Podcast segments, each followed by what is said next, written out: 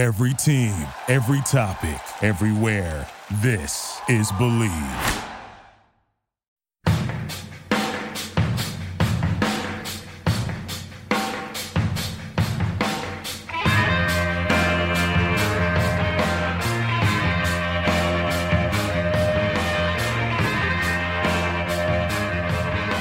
Hello and welcome to episode number 205 of the Draft Analysts, presented by the Bleav Sports Podcast Network.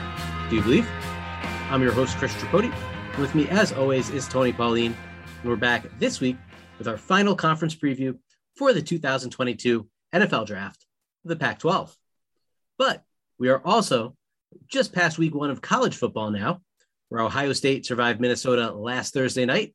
The Gophers lost running back Mohamed Ibrahim to a nasty season ending injury. The next night, North Carolina couldn't quite survive Virginia Tech in Sam Howell's first game since losing four skill players to the NFL. And then Saturday, the Georgia defense put the clamps on Clemson in a 10 3 win. And the day after that, Florida State almost upset Notre Dame in a game that went to overtime. Obviously, a very full weekend of college football. A lot happening. Tony, what's out to you?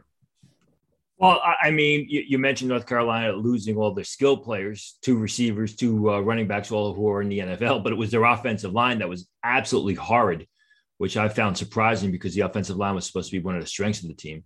I was, I don't want to say mortified, but I thought the Oklahoma defense, who I poured glory on last week, just played terribly against Tulane. Tulane played a great game, give them a lot of credit, but I thought the uh, Oklahoma defense really was just ridiculously porous, and they got to get that uh, situation set up. I also thought the Indiana defense played really poorly uh, in, in, that loss to uh, Iowa. I mean, they were really weren't in that game from the get go.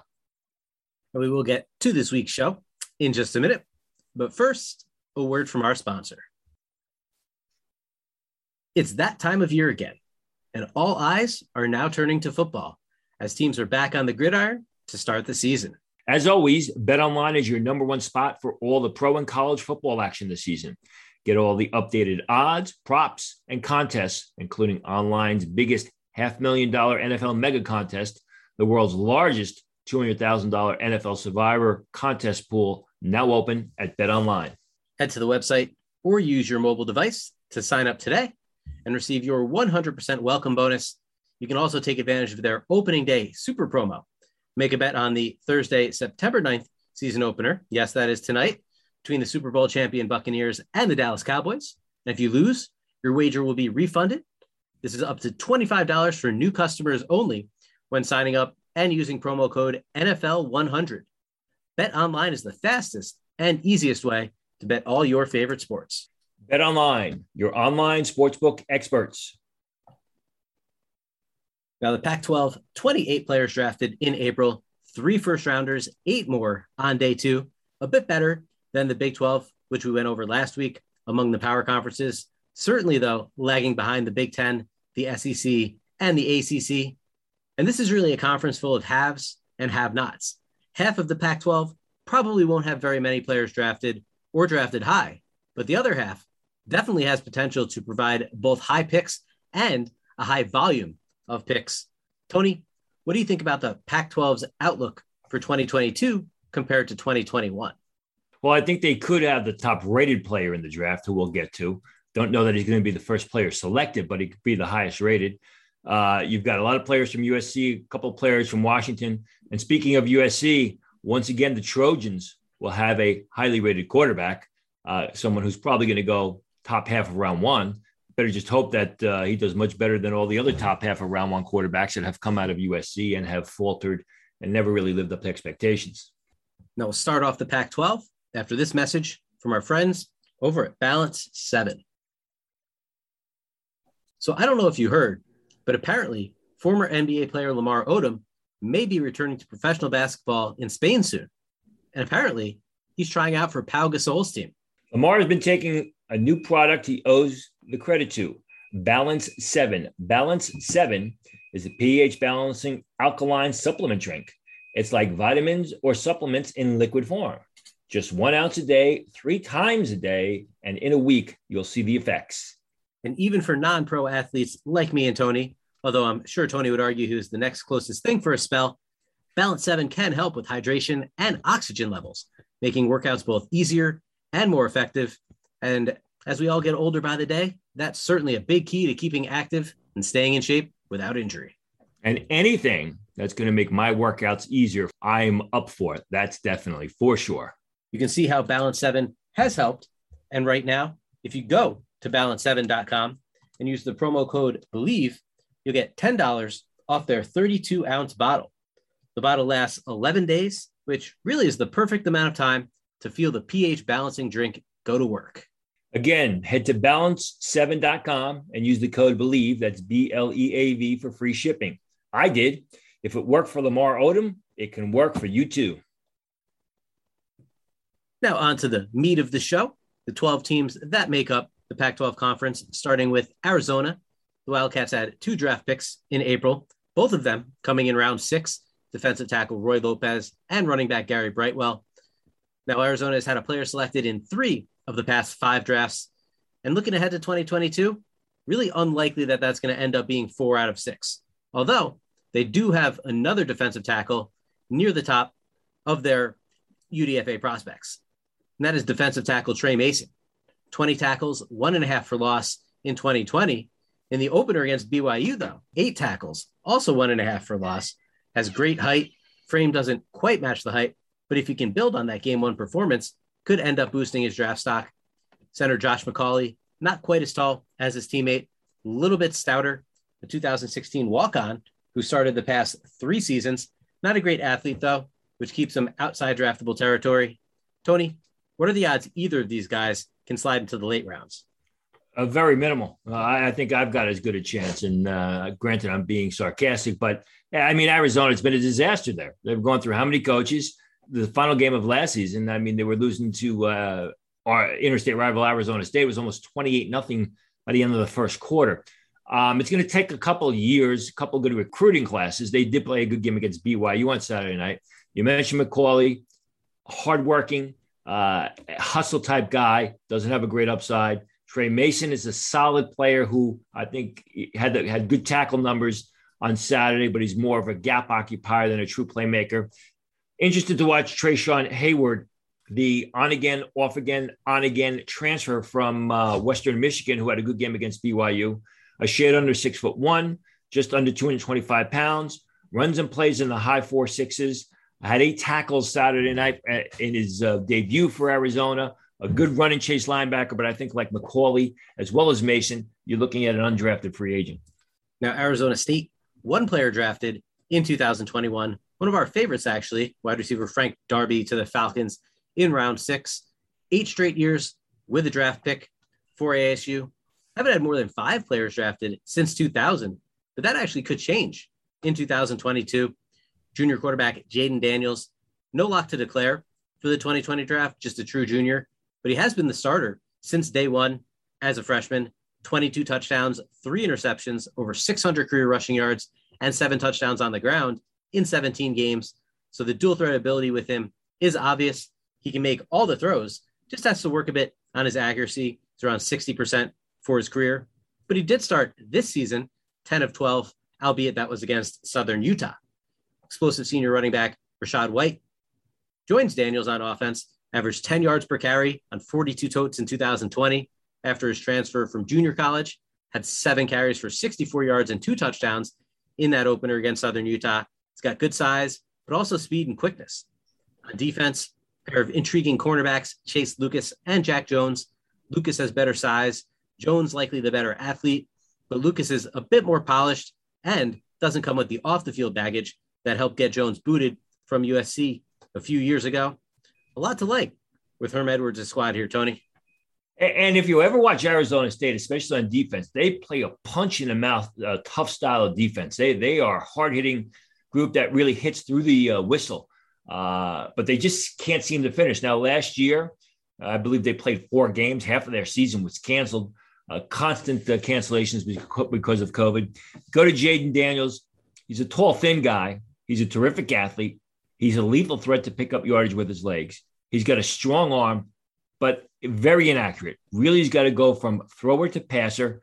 Uh, I, you know, he's got right now. I grade him as a third rounder. Scouts I've spoken with have him as a fourth round selection or a fourth round prospect. He's got a great amount of upside, but he's really got to improve his passing, his accuracy, and his pass placement. I like both of the cornerbacks, although I have Chase Lucas graded slightly higher. He's a little bit uh, stouter at the point uh, than uh, Jack Jones. He's been a bit more consistent uh, on the field. He's probably not as fast as uh, Jack Jones, but I really like his ball skills. They got some other players up front. They got uh, J.D. Davidson, a big, tough defensive tackle. They got another kid by the name of Jermayne Lole. I have him as a six rounder. There are some scouts who feel he's a fifth rounder defensive end, six one and a half, 308 pounds, more of a three technique type, but a guy who gets the most from his ability. Uh, I've got nine Arizona State players with draftable grades. All of them are day three prospects after Jayden Daniels. A lot of good players there who I think could move up draft boards. Now moving on to Cal, one selection in this year's draft, fourth round cornerback Camryn Bynum, another favorite of the show actually. The Golden Bears should extend their draft streak to three straight years in 2022. Quarterback Chase Garbers is a player we've talked about for a couple years here. Doesn't have great size or arm strength. He's not a plus athlete, but he takes care of the football. Seven interceptions in his past 14 games after throwing 10 as a freshman. Guy who could eventually develop into a solid NFL backup. Pair of draftable linebackers for Cal, seniors Kuony Deng and Cameron Goode. Deng is tall and long had 119 tackles, seven and a half for loss with three sacks in 2019, 31 tackles in four games last season. He's a better athlete than his teammate, but Goode has been more productive as a pass rusher, 22 tackles for loss and 12 and a half sacks the last two seasons, even though he lacks the size that you would normally see in an edge rusher, even a stand up linebacker. Break down Cal for us, Tony. Yeah, Cal's benefiting from the fact that they've got a lot of super seniors. They had a lot of guys that were expected to be chosen at some point during the April's draft, uh, but they decided to come back. You mentioned Deng, you mentioned Cameron Goode, Elijah Hicks, the safety, is another guy. You know, Dang and Goode are, are, are kind of contradicting styles. Cameron Goode is a real good pass rusher, gets a lot of force up the field, but he's only 6'2 and a half, 233 pounds. So he's he's more like a, a weak side linebacker in a conventional 4-3 lineup where Dang, when you watch him on film, he's very good in space, covers a lot of area on the field, he shows ability in coverage, but he goes six and a half, 247 pounds. You'd think he'd be the prototypical three, four outside linebacker that rushes up the field. Chase Garbers, uh, there are some scouts who great underclassmen I've spoken to think he's a free agent. I have him as a fourth rounder. He's a smaller guy. He's very accurate. He's very smart, terrific pass placement, but he lacks the great arm. I mean, he's more of a game manager than someone's going to carry a, uh, an offense on their shoulders. Uh, keep an eye on tight end Jake Tonges, who could slide into the late round. 6'5, 243 pounds, more of a blocker, a number three tight end the next level, but an absolutely devastating blocker. Colorado also one draft pick in April, tackle William Sherman in round six, five straight years with a pick for the Buffaloes after they had two years without one in 2015 and 2016. Senior linebacker Nate Landman, a player that we've also discussed a lot on the show, He's back from a torn Achilles last year, just four tackles in the opener, but usually a tackling machine. Had 100 plus in both 2018 and 2019 before his injury and the shortened season last year. Doesn't have the big old school size or blazing speed, but he's just good at football. He's instinctive, makes plays in every facet of the game, in pursuit, behind the line of scrimmage, and on the blitz, also in coverage too. What he just needs to prove this season is his health, and what he needs to prove after the season is his speed. Richard sophomore wide receiver Dimitri Stanley, 20 catches for 335 yards and one touchdown in six games in 2020, is a deep threat who should see more work in 2021 with K.D. Nixon gone from the Colorado program. Tony, this pair certainly interesting for Colorado, as is defensive tackle Mustafa Johnson, who was cleared to return to college after he went undrafted in April. Break down the Buffaloes for us which is kind of surprising because if you listen to our show prior to the draft, I mean, most of the draft boards had Mustafa Johnson as a late round pick, undersized guy, three technique type defensive tackle, gets the most from his ability, but has growth limitations. I mean, Landman, as you said, uh, he's a smart, tough guy, great instincts, constantly makes plays on the ball. He's not super athletic, but I think he's underrated in that area. Shows the ability to get out to the flanks and make plays, gets depth on his pass drops now has to return from a significant injury, show that no ill effects from the injury, show that he can go laterally, show that he's got some decent speed. I grade him as a fourth rounder. I know there are some scouts that have him as high as the third round. I know there are some scouts that have him as late as the seventh round. So it'll be interesting to see. I mean, a lot is riding on how he returns this season and how he works out prior to the draft. Dimitri Stanley is someone who I thought really improved their game from between 2019 and 2020. He's sort of a, a smaller or slim build type receiver, but he's got some home run hitting speed. He has a knack for the big play, like his upside. I have him as a fourth rounder. I think he'd be a good number three slot receiver at the next level. Now going north to Oregon, five players drafted this year, including number seven overall pick Penei Sewell and second round safety Jevon Holland. And Oregon could have a player drafted even higher in 2022. Tony alluded to it in our open, and he's a player we discussed back in our top 10 mock draft several episodes ago. And that's edge rusher Kayvon Thibodeaux, currently day to day with a sprained ankle, which is good news because, after all, he was in a walking boot on the sideline during this past weekend's game against Fresno State. Did manage a sack before getting hurt in the first half and had 23 and a half tackles for loss and 12 sacks in 21 career games before the season just a freak athlete who doesn't take plays off, room to grow into his frame as well, which would certainly give him even more versatility to line up both on the line of scrimmage and as a stand up linebacker. Redshirt junior wide receiver Devon Williams, 15 catches, 286 yards, and two scores last season in six games. Didn't catch a pass in the opener, though. Great height, also a good athlete, but he needs to carve out a bigger role and produce with that role to live up to the hype as a prospect. CJ Verdell, though, has produced plenty as a running back. Feels like he's been around forever, had 1,000 yard seasons in both 2018 and 2019. Doesn't have great size, but he's not tiny either. He's got very good speed, hits the hole with good burst. Certainly more to talk about with these Ducks, Tony, than the guys I just went over. Go ahead. Yeah, a lot of draftable prospects here. I'm looking at almost a dozen guys on my board from Oregon that have draftable grades. Uh, obviously, it all starts and ends with uh, Thibodeaux. I, I, mean, the guy is everything you expect him to be. You hear all this hype, and then you watch the film, and, and the film matches the hype. Uh, he's a guy who is tough to stop. He plays with great balance, great body control. He's explosive off the edge. I love his intensity. He just goes, goes, goes on every single play. Good change of direction. It's a shame what happened this weekend against Fresno State. And if you watch what happened, his own teammate rolled up on him which resulted in the uh, in the ankle injury. Oregon plays Ohio State this weekend, a game I will actually be attending. Ohio State has two very highly rated or highly thought of offensive tackles. I hope Thibodeaux can play. Uh, it, it, you know, it it's an unfortunate thing the way he got injured. I don't think it's going to matter because right now he's the number one rated prospect on my board overall. Scouts I've talked to have given him a top 15 grade. Uh, as you said, comes out of a three point stance, can stand over tackle. He is the type of defender that opponents at, at the next level are going to have to game plan around. Devon Williams is a transfer to Oregon. He's not even listed on the uh, on the starter and the depth chart, but he's de- definitely their best receiver prospect. He's tall, he's sure-handed, he adjusts well to the uh, errant pass, displays the ability to, to grab the ball out of the air. It's just a matter of him getting more playing time and getting more repetition. Right now, I've got a third round grade on him. That's how highly I think of him.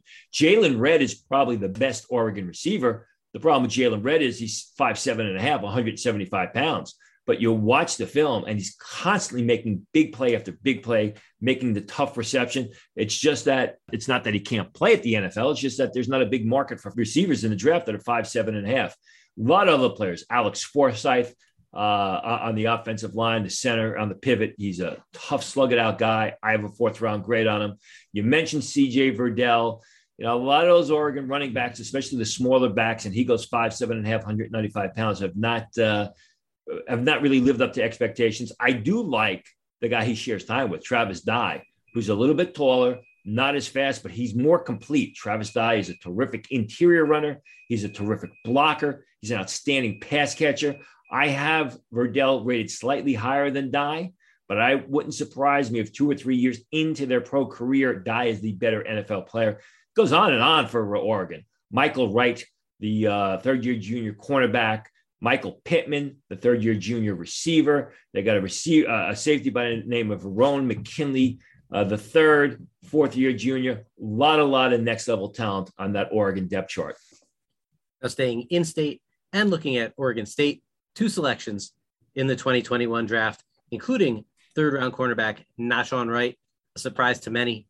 And Oregon State, probably unlikely to see a day two repeat, but there are definitely a couple late round prospects to watch on the roster. Tight end Teagan Quitoriano stepped into a bigger offensive role last season, had 14 catches for 185 yards and one touchdown in seven games, had two catches for 42 yards in this year's opener. Great size, certainly a good blocker, but more of a throwback tight end than a modern day seam stretcher or a guy who can flex out into the slot. Safety Jaydon Grant, 69 tackles in 19 games past two seasons, at least two interceptions each of those years as well. Well on his way to matching that this year, already has one from the opener.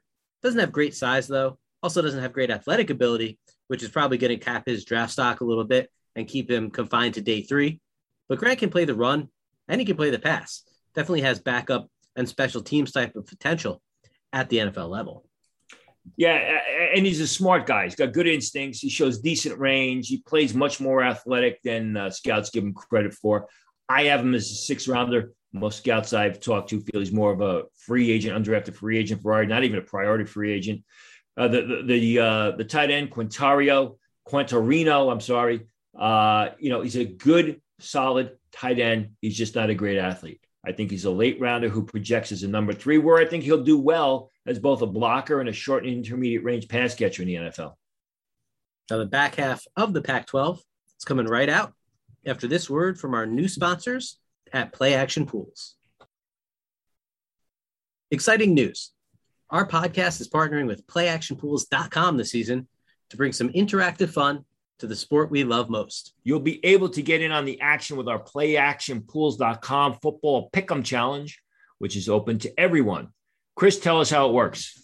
Sign up for our contest, Bleav Football Pick'em at playactionpools.com, and then get your picks in each week.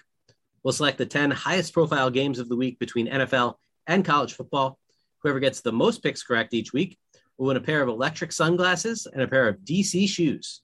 To enter, just go to playactionpools.com and sign up for the contest B L E A V, Bleav Football Pick'em. That's Bleav Football Pick'em. And if you plan on hosting your own football contest, go to playactionpools.com today. They've got Survivor and Pick'em contests, as well as a cool sportsbook style concept called Build Your Bankroll. Playactionpools.com, your new home for all your office sports pools. Now, on to the back half of the Pac 12 starting with Stanford, five draft picks in April, including second round tackle Walker Little and third rounders Davis Mills and Paulson Adebo. Just late rounders for the 2022 draft, though. But there is another offensive tackle among them, left tackle Walter Rouse, the two year starter on the left side. Really nice size and length. Could potentially stick at left tackle long term, but right now, not quite rated as a top 100 guy. And neither is another tackle, defensive tackle Thomas Booker, 71 tackles, 11 and a half of them for loss, five sacks in 18 games the past two seasons. A good athlete who can make plays in the middle of the line. And then wide receiver Brycen Tremayne taking on the number one role with Simi Fehoko gone. 14 catches, 265 yards in six games last year. Already has five receptions for 62 yards and scored the Cardinals' lone TD in the week one loss to Kansas State. He's got great size, but struggles to create consistent separation, which I mean, we've seen time and time again over recent drafts in recent years that really makes it tough to be anything more than a late round pick if you can't separate from defenders. Yeah, I mean, I said in my preview at Pro Football Network about Stanford, I, I think they're about to hit a dry spot. Uh, this is a program that consistently found ways to compete. They have players anywhere from the early part of round one through day two, but it, you know, the, the roster really, because of recruiting that's been subpar, whatever the reason. And sure enough, they go out and they lose to Kansas State on Saturday. We're never really in the game. Thomas Booker is a tallish defensive lineman, 6'4, 308 pounds. He's relatively athletic. He's got a good amount of upside. I think he's got some versatility. You can use him on the inside of a four man line. You can use him as a, uh, a two gap end and a three man front. I don't know that he's going to be a great playmaker, but I think he'll be very steady. You mentioned Rouse, good amount of upside. He's just got to develop his game. Brycen Tremayne is a tall, sure-handed receiver. But again, the question with those guys are, you know, can they separate at the next level, or are they just big receivers that went out uh, on Saturday football? Now, UCLA, two players drafted in 2021, including third round defensive tackle Osa Odighizuwa. They have a couple prospects who could push for a spot in the top 100, but right now they are graded as fourth round picks offensive tackle Sean Rhyan and wide receiver Kyle Philips. Rhyan has been the starter at left tackle since his true freshman season in 2019. Good size and length, protects the blind side well, and definitely has room to grow. Whereas Philips, more on the smaller side, but he's very quick into and out of his breaks. 38 catches for 370 yards and two touchdowns in seven games last season. He's got four for 61 and one score in two games this year. And really, UCLA has only thrown 38 passes in those two games. So it's kind of like a one game sample. But in those two games, tight end Greg Dulcich, four catches, 132 yards, and a touchdown after he had 26 receptions for 517 yards and five scores in seven games last year. And in the win over LSU last weekend, 117 yards on three catches, including a nasty open field spin move, showing off his athleticism to shake a tackler late in the game. Tony, I know coming into the season, you wanted to see Dulcich step up his game after a solid 2020 campaign. Have you been impressed with what you've seen so far? So far, so good. Yes, I, I don't think uh, everyone is basking in glory at UCLA because of the win over LSU. I understand that, but I don't know how good LSU is going to be this year. A lot of opportunities, but bad quarterback play again, I think, uh, led to their demise. But give credit where credit is due. I mean, it looks like it's going to be a very offensive heavy draft for UCLA with Sean Rhyan, the big left tackle who's gotten better, Kyle Philips, who's a sure handed receiver. I really like what Dulcich did. I uh, want to see if he's able to continue up on that pattern. I had him graded as a six rounder coming into the uh, season.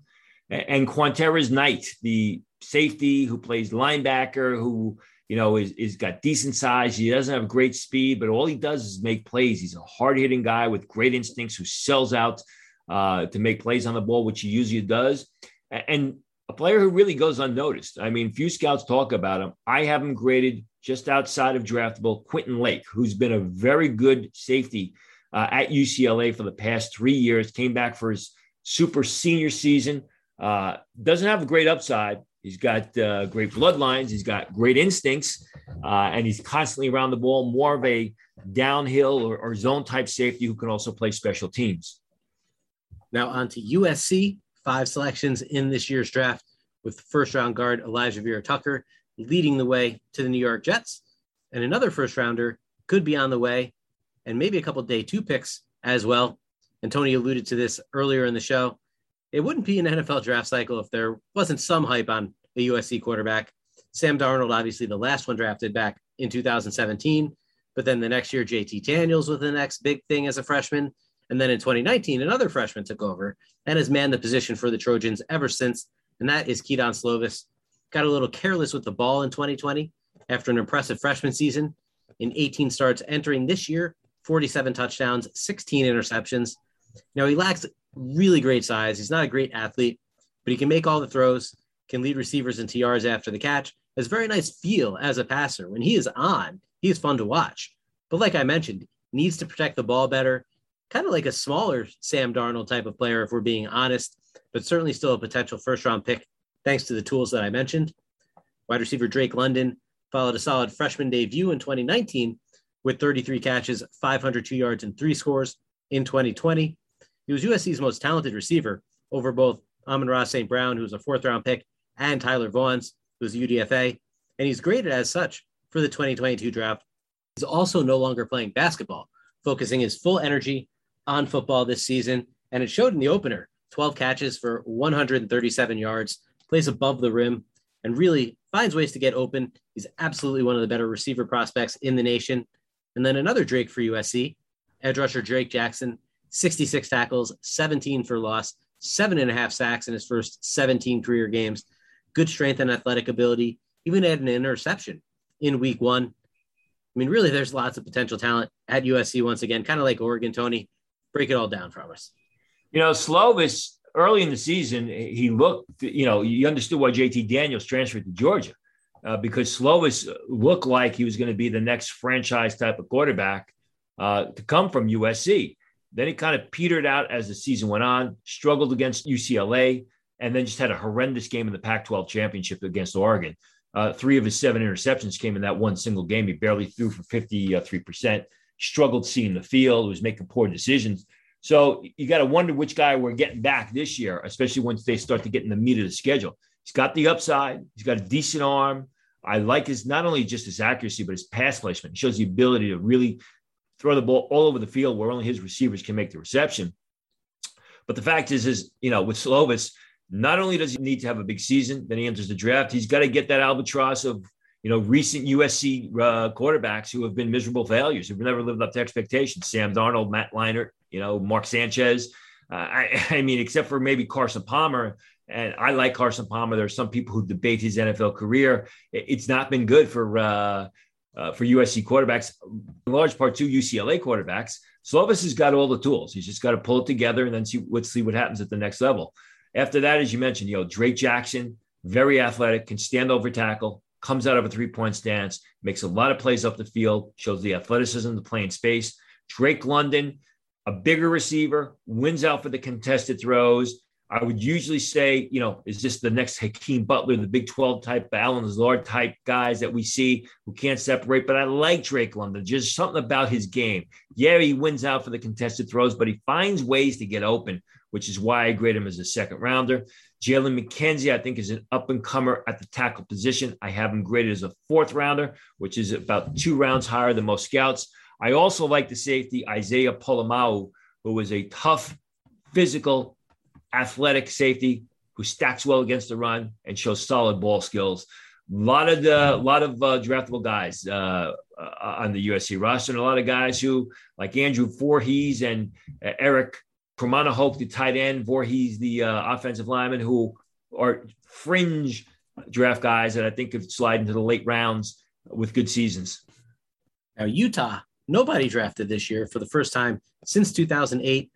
Don't expect a repeat of that in 2022, though. Could even see a pretty early pick in linebacker Devin Lloyd, the Utes' leading tackler ever since Cody Barton and Chase Hansen left school. 12 tackles, two for loss, one sack, and one interception in the Utes opener after he had 48 tackles, 10 tackles for loss, and two sacks in just five games last year. No real holes in Lloyd's game. He's got good size and athletic ability. He's good in pursuit. He can blitz. He's good in coverage really the whole package at linebacker. Some scouts have him as high as the first round, others have him way later, late round picks. Otherwise, on the roster, though, for Utah, the best of the bunch, guard Nick Ford. He's played at least one game at every position on the line during his Utah career.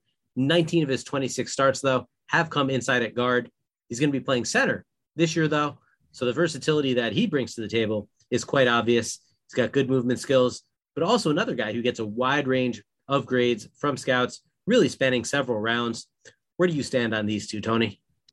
When it comes to Lloyd, I think the fact that some scouts grade him as a late rounder, that's an outlier because the film doesn't match it. He gave serious consideration to entering last year's draft. In fact, at one point in time, it looked like he was going to. He decided to go back. He's got decent size, six foot three, slightly under 240 pounds. He plays like a safety with the range and the speed going sideline to sideline but he also has that linebacker mentality. He sells out up the field. Really like his game. And I think he's a scheme versatile guy.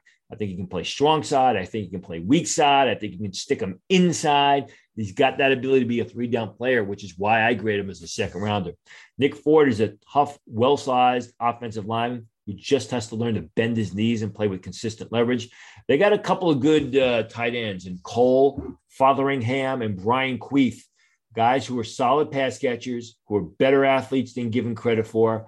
Fotheringham goes 6'4, 248 pounds, not a bad blocker at all. Kuithe is a little bit smaller, more of a move tight end. Both of these guys are late round picks who I think could be solid number threes, if not number twos at the next level. Now, on to our last two teams in the state of Washington. And we'll start with Washington. Four players drafted in April. First round pass rusher Joe Tryon, and day two picks, Levi Onwuzurike and Elijah Molden being the headliners.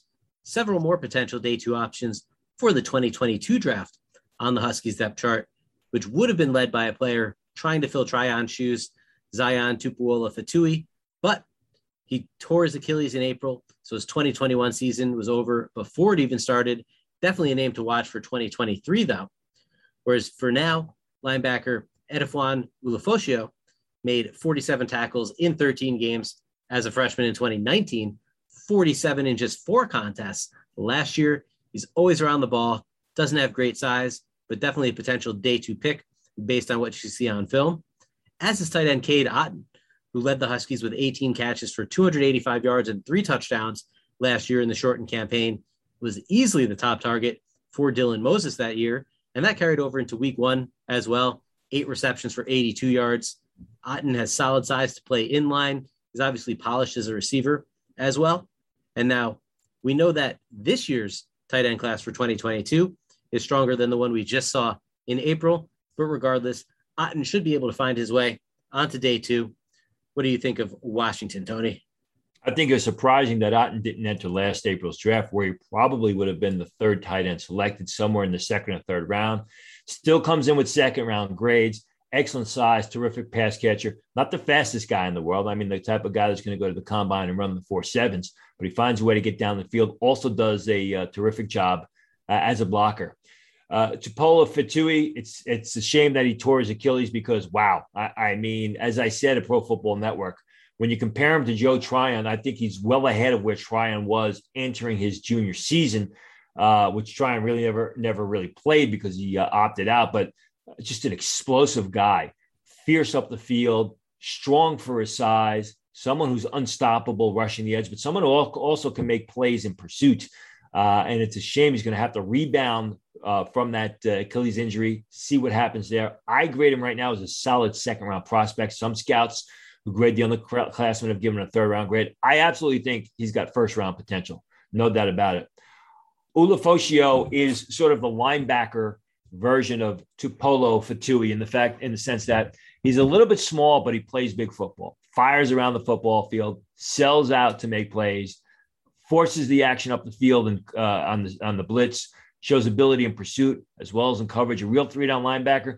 The issue with him is size. He's not the biggest guy in the world, which may reduce his appeal come draft day. I still grade him as a uh, second round prospect. In fact, I, I, have both of those guys, both of those defenders graded slightly higher than Cade Otton. A lot of talent on that Washington team. Now, staying in state and going to Washington State, nobody selected in 2021 after the Cougars had eight straight years with a draft pick. Should bounce back in 2022, though, with a pair of draftable prospects, one of whom could go on day two. That's tackle Abraham Lucas, guy we've discussed the past couple seasons, still very high on the NFL radar. He's a three year starter at right tackle. Really just a massive dude. He's listed at six seven. He's got good feet and athletic ability as well. Could easily end up as the second Cougars offensive lineman to go in the top 100 in the past four years, with Andre Dillard being the other. And then running back Max Borghi, limited by a back injury in 2020, just 10 carries last year, all of them coming in the finale against Utah, but had 127 carries for 817 yards and 11 touchdowns in 2019. But more impressively, he caught 86 passes for 597 yards and five touchdowns. That is unreal production for a college running back in the passing game. Had 11 carries for 86 yards in this year's opening loss to Utah State. He's a bit on the smaller side, but he runs hard inside. Obviously, can catch the ball as well. But really, not much else at Washington State. So, Tony, tell us about Lucas and Borghi. There are some scouts who absolutely love Borghi. I mean, I've seen late third or early fourth round grades. I haven't seen, I've, I've guys I've talked to have told me late third, or early fourth round grade. I, I just don't see with him. I think he's very good. Uh, obviously, he's a good pass catcher. I just don't see the ingredients of someone that's going to be a top 125 pick, which is why I grade him as a six rounder. Decent size, smart, but not the fastest guy, not the strongest guy. Can't say that about Abraham Lucas as far as strength. That that is his uh, that is his mo. Six foot seven, three hundred pounds. He's a masher. I think he's going to be a real good right tackle prospect at the next level. You really don't want to use him in motion or out on the second level too much. You don't want to put him in a zone blocking system. He's a real good pass protector, though. Shows decent footwork off the edge, which I think projects well to the right side of the way he plays. Uh, that size and that power and the smarts he plays with. Does a good job with angles and body positioning. Does a very good job with his hands, correctly places them into opponents. Uh, I, I, think he's someone who, listen, I mean, uh, Brian O'Neill, who was a late second round pick uh, of the Minnesota Vikings in 2018, just signed a massive deal today to become the second highest paid right tackle. So right in, in the league. So right tackles, you know, is a coveted position. And I think that uh, Abraham Lucas has got all the ingredients to be a good player at that spot in the NFL. And that's it for the 205th episode of the Draft Analyst, presented by Bet Online and the Bleav Sports Podcast Network. Do you Bleav? If you're enjoying the show, please subscribe on any of the major podcast platforms and leave us a rating and a review. And feel free to ask us any questions and give any feedback you may have as well. We'll be back next week to discuss actual football, the games that we saw this weekend. But until then, for Tony Pauline, this is Chris Tripodi. Good night. Thank you for listening to Bleav. You can show support to your host by subscribing to the show and giving us a five star rating on your preferred platform. Check us out at Bleav.com and search for B L E A V on YouTube.